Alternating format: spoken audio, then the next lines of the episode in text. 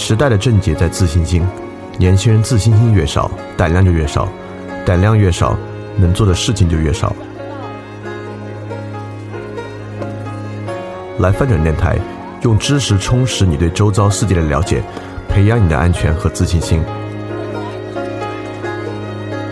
来翻转电台，用知识充实你的自信。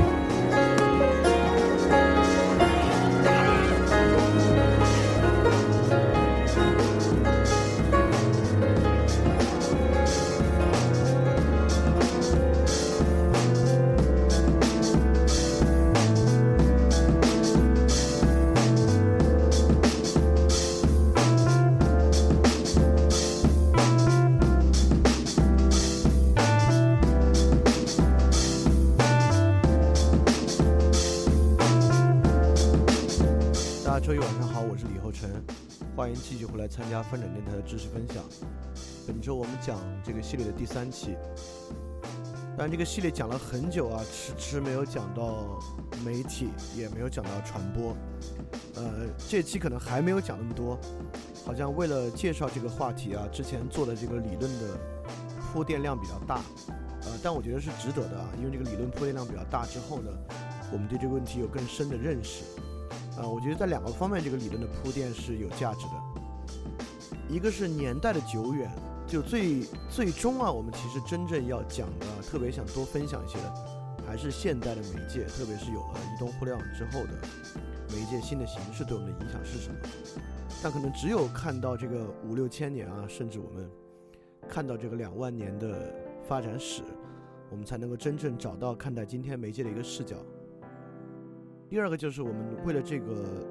解释这个问题，或者让大家理解这个问题。所建立的一些其他的概念，包括我们上次讲的第一自然，包括我们讲的第一自然的三分，就是这个情境、符号和意义的三分。第一自然、情境、符号、意义的三分，包括书写语言与口头语言的分别，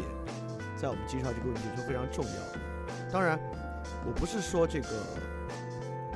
第一自然与第二自然是一个真实的我们对于世界分类的方法。或者，即便有第一自然，它就必然的要分成情境、符号和意义，其实也不是。但听今天的内容，你应该能感觉到啊，就什么叫做一个比较好的理论构建，它有解释力。就是当我们分成第一自然、第二自然，并把第一自然分成情境、符号、意义三分之后，它能够获得什么样的解释力？这个解释力怎么让我们去理解一个关叫做媒介和其传播的问题？好，大概我就铺垫这些啊，铺垫这些是为了说明，就我们之前花这么多篇幅啊，去从语言的起源开始，谈到书写语言与口头语言区别，再谈到今天内容的必要性。那我们正式开始今天内容。今天我们讲三三部分，第一部分我们再来看看书写文明怎么改变世界的。第二个，我们来看到书写文明改变世界的几个张力，我们把这个张力提出来。第三个呢？在这个张力之下，用我们情境、符号和意义三分来看三个不同方向的书写文明，它们之间彼此的竞争是什么样的？上次我们结尾呢结束在莎士比亚，我们提出了一个观点，也是一个洞察，就莎士比亚赫然属于书写时代，但由于莎士比亚他所在的时代啊，呃，社会主要阶层并不识字，就是识字阅读的人数没有那么多。所以，我们今天阅读莎士比亚，在阅读他的剧本，但在那个年代呢，莎士比亚直接展示为戏剧，因为他的东西是要排成戏剧被看的。也就是说，真正民众接触到的时候啊，民众接触的是口头语言，接触到的是一种景观，而没有直接接触文字。但这里我们想反过来说，第一点，我们想说明，之所以有莎士比亚，其本身是在一个漫长的文字文明的历程之中的，也就是说。有麦克白的场景，是因为有麦克白的剧本；有麦克白的剧本，是因为有另一本书，就是这个博伊修斯，它的原名叫这个 Hector Boyce。但我们知道，莎士比亚前面一点点时代，文艺复兴前后的人，为了这个复兴嘛，复兴古罗马文文化，都喜欢给自己起一个古罗马的拉丁名字。这个 Hector Boyce 的拉丁名字叫 Boycius，就博伊修斯。这个博伊修斯有一个苏格兰历史的书籍，他写了一个，这个书里面呢记载了麦克白王的一系列故事。那莎士比亚的麦克白剧本呢，就是在博伊修斯的麦克在苏格兰这个历史故事之中脱胎而出的。也就是说，没有文字文明，就不会有莎士比亚这样的传承。要这部分当然比较好理解。我们更想说的是呢，莎士比亚作为文字文明的一部分，呃，也可能是作为英语文字文明最重要的一部分，它所对世界造成的影响啊，对英语世界造成的影响，绝不仅仅是在戏剧。事实上，在莎士比亚的年代，书写英语并没有一个很好的标准。我们之前讲过啊。书写语言有非常严格的标准和规范，基本要工业革命之后的事情了。就莎士比亚的年代，呃，当然英语作为书写文字已经有很长很长的历史了，但那个时候呢，书写文明还并没有特别的规范和标准。莎士比亚呢是十六世纪到十七世纪的人，就一五六四年到一六一六年。那么第一个比较系统的英语词典就是约翰逊字典，字典英语的字典。是约翰逊的字典，已经是十八世纪的事情了。一七四六年，在这个字典里面呢，这位约翰逊就这个字典的编纂者，使用了大量来自于英语文学中的内容编入词典之中，其中有很大一部分是莎士比亚的。有一个说法啊，莎士比亚发明的英文词汇大概有两万个之多。比如说现代英语的很多词汇来自于莎士比亚，比如说很多例句，这里面关于 curse。这样的这个就是诅咒这个词啊，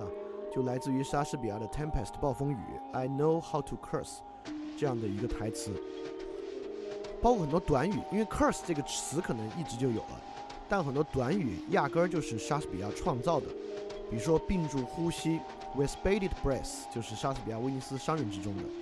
就是《奥赛罗》之中呢贡献另外一个短语，就是预料之中的结局，a foregone conclusion。就是，也就是说，莎士比亚对英文世界的影响，绝不仅仅是戏剧。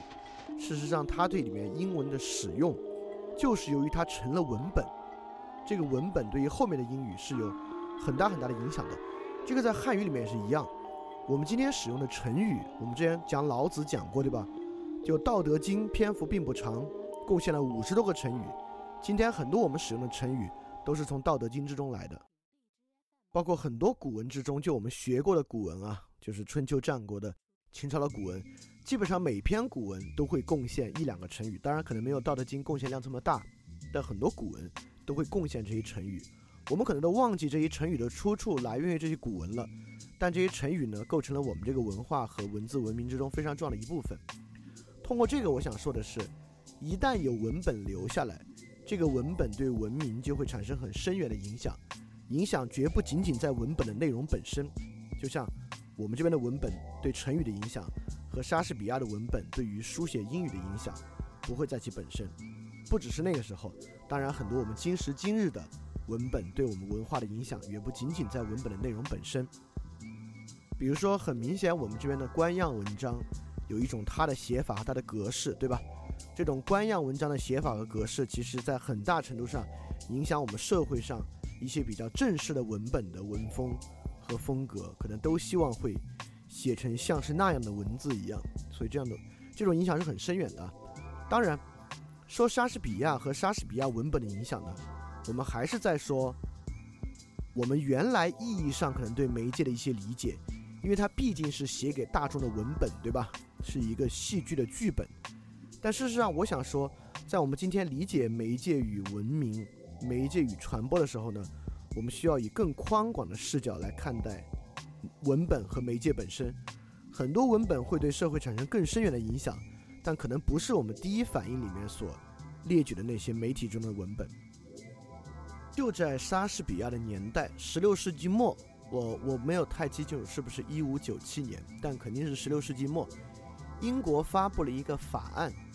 这个法案呢？规定，除了贵族以外，所有超过六岁的男性需要在周日和所有节假日佩戴这个 flat cap，就这个平的帽子，有的也是鸭舌帽，就平顶的这种帽子。所以说，呃，这个本身呢，为什么要颁布这个法案，是为了振兴英国的羊毛工业，就是提提升需求啊。因为这么说的话，每个家庭起码要买一顶，对吧？一到两顶。所以确实在这个情况之下，英国的羊毛工业被振兴起来了。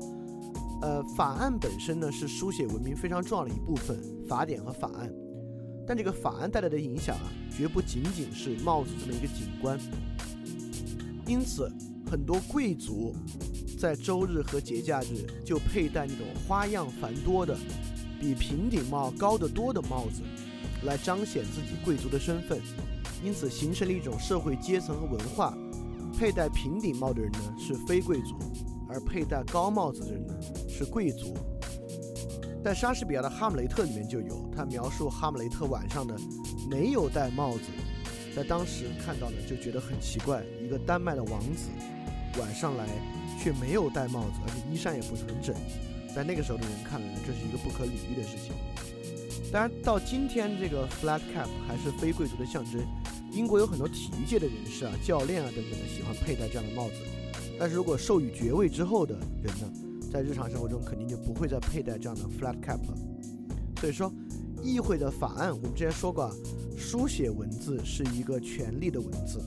凡是使用书写文字的，跟权力都大有关系。当然，今天我们会有更多的篇幅来讲书写文字和权力的关系。所以说，议会法案权力的传递，前台呢，我们看到的是一个社会景观，但社会景观的后台呢，却是一个书写文本所推进的。也就是说，书写文字影响文明，不需要到人人能读能写的地步。事实上，任何早期的文明运作背后都是靠书写文字和书写文明来推进的。很多我们在前面看起来不是文字的东西，背后都是文字构成的。这同样影响今天，所以这是我们今天第一个很重要的一个观点啊。在我们看待书写文字、看待现代媒体的时候，我们不光要看这个媒体外表长什么样，我们还需要去想这个媒体背后是如何驱动的。为何有这个媒体的问题？就比如说抖音这个 APP，这个 APP 在我们所有用户使用的时候呢，当然是一个非书写文字为基础的，就里边人们使用的文字大多数是口头语言为主的。但我们要想，抖音这个公司的运作，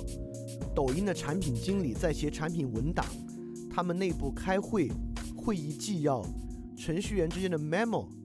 一定是。一个体系化的书写文字在背后运作的，更不用说这个 A P P 在运营的时候，他们去分析数据，分析数据的 Google Analytics 背后，也是一整套书写文字的系统在支撑着它。所以说，在我们说今天可能是一个书写文字落幕的时代，它指的仅仅是在最大的大众层面，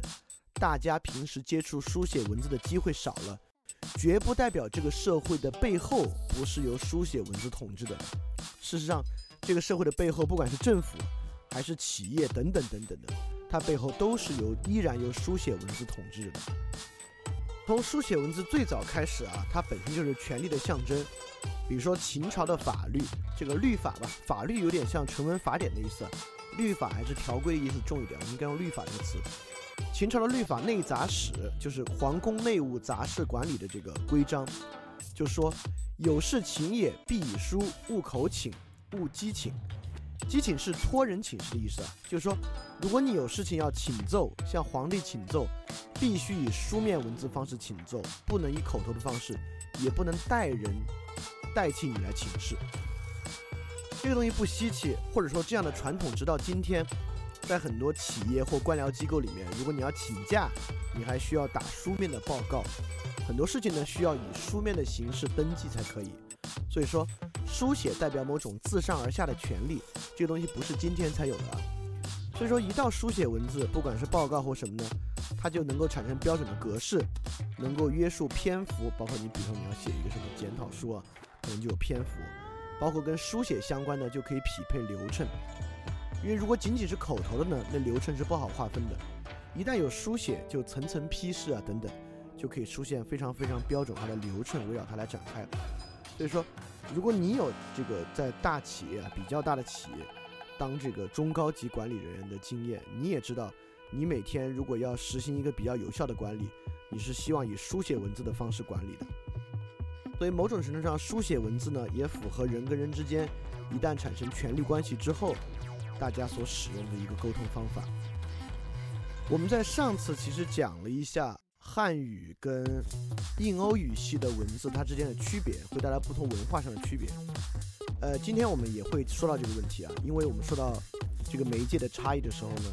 关于两种不同文明之间的张力，这很重要。但其实，在起点上呢，他们都挺像的。就我举出了三个时间非常非常早的文本，第一个是梵语，梵语呢也是字母文字，它是跟印是是印欧语系的，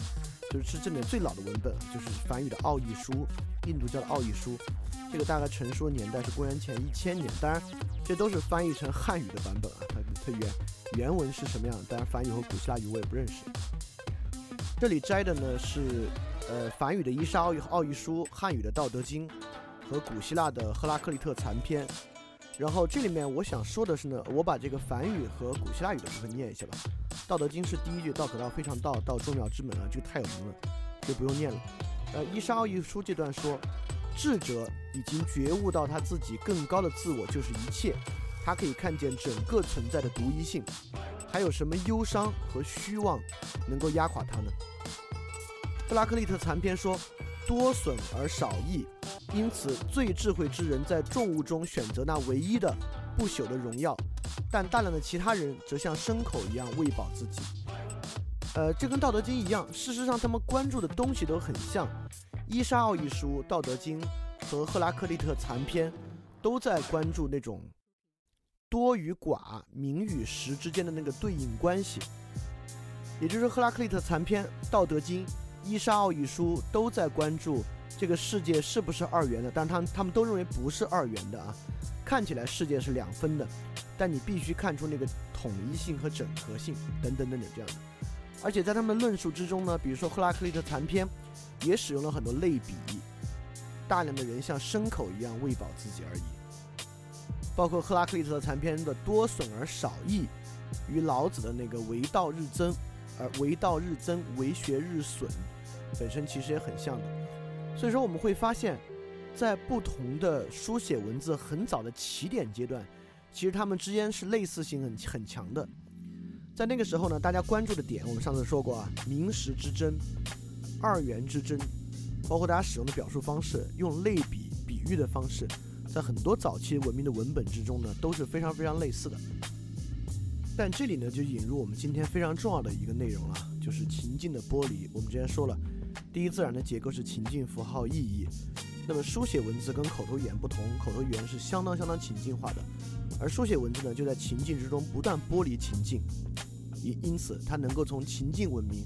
走向意义的文明，特别是字母的文字，因为我们不是字母文字啊，我们是表意字，字母文字呢，情境，你看刚才那三个文章，他们都在处理叙事、类比、经验等等等等的。如果大家记得我们之前发展电台发展小品的第一期，我们读的那个苏秦说秦王说，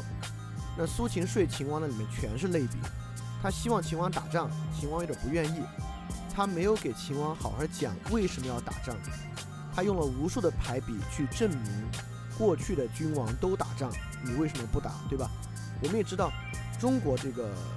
有著名的三代，所有儒家啊，所有儒家。要想做到的就是回复三代，尧舜禹三代，也就是说，所有什么样什么样的君王能做到最好，就是像尧舜禹一样的君王，就是最好的君王。所以说，在最初跟情境融合的文字里面呢，展示、叙事、类比、经验。那么我们也说了，语言的起源就是从情境之中发现出情境之中的共相，你可能也很能发现情境与情境之间的共相。那这个时候呢？情境就会拆分成符号，符号进而呢走向意义。所以说，字母文明一定有这个剥离的过程。我们刚才看到，在公元前一千年到公元前四百年的周期呢，大家表述方式都有很大的类似。但一到公元后，也就再过五六百年，它们之间的差异就非常非常大了。这里我选择的，其实在时间前后上已经有挺大的跨度了。左边呢是古罗马的十二铜表法。十二铜表法最初颁布大概在公元前四百多年，然后当然也经过不断的修订啊，贯穿在古罗马的这个历史之中。右边呢是我们这边的法令，我摘的都是两边与土地所有权相关的法令。我们这边是摘的宋朝的一个文本，《故唐律书议》，呃，故唐就是旧唐嘛，因为宋朝在唐朝之后，所以其实说的是唐朝的律法。我们看这个时候唐朝的律法和古罗马的十二铜表法，它的抽象程度差异已经非常非常大了。在古罗马那边，那个时候基于田地的成文法，已经跟今天的成文法比较像了。你看，他们已经细分到这个田地的获得是现金借贷获得，还是要约买卖获得方式的。也就是说，在这里说现金借贷和要约买卖方式缔结契约的，它就符合这个十二铜表法管辖的范围。但是我们这边直到唐朝列的律法之中，当然这边摘的不是所有权法，而是什么样的田会被收回。在这个时候，我们还无法抽象化。唐朝的法律关于什么时候你的田契应该被收回，依然是列举的，包括你占用田地超过时限。包括你盗耕种公田与别人的私田，包括你妄认盗卖别人的公田与私田，包括你当官去侵夺别人的私田，包括你盗耕别人的墓田。这个墓田我没有查，是坟墓的墓，我觉得可能是这种无主的，就是死去的人的无主田。包括你自己的田呢，叫旱涝双暴，就是遭受这些天灾你又不管，包括你自己的田畴荒芜等等的。其实我们会发现，这里面很多都是，如果让古罗马人立的话，他一定会把它抽象出来，对吧？比如说盗耕啊、妄认啊、侵夺啊，这三个其实都可以在所有权之下去描述。然后旱涝霜暴和田畴荒芜，都可以在这个是不是很好的保养这个田的情况之下去立出这样的法令。也就是说，这种不同的文明样式啊，就是呃字母型的文字和我们这边表意文字。它往后发展会走向两个非常不同的境地，这个在我这个我们在之后说三种文明的时候还会说得更细啊，就所以我们现在最后来说一下这三种力量是什么样的一种张力，就是我们刚才讲的情境、符号和意义。所以我们这里不是说字母就印欧语系的字母文字不会有情境的表述力，也不是说汉语不会表述意义。当然，一般而言，所有东西使用的这三者都是交织在一起的。呃，我举了快手的例子，快手这个 APP 呢，它一样会去掌握那个情境。现在快手属于这个情境的，就是短视频，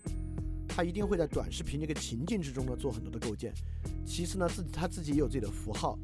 最后呢，它也有自己声明的意义。比如快手声明的意义就是发现真实有趣的世界，忠于自我并不孤独，同一座城同样的心情，等等等等，它也是需要用文本来阐释其意义的。但是我们一会儿就会说，表述情境的书写文字，表述符号的书写文字，和表述意义的书写文字，虽然在我们平时看的时候，一般都是三个都在使用，而且不管是一个现代权利，还是一个古代权利，还是一个企业，这个企业既在以书写文字展示情境，也在以书写文字掌控符号，也在以书写文字传达和掌控意义。虽然绝大部分情况之下它都是这样合一的，但如果我们再去细分的话呢，它其实有很大的区别。也就是说，虽然我们这么说，但是某些书写文字呢在强调情境，某些书写文字在强调符号，某些书写文字在强调意义，而且它们彼此之间呢是有冲突的。这个成为我们今天理解这个媒介和现代媒介一个非常非常重要的一个方面啊，就是先理解情境、符号。和意义三种书写文字，它们之间的张力。今天我们呢，在两层张力之中来看待这个问题。第一层张力是刚才讲的三分法，第二层呢，来源于我们刚才说的另外一个东西，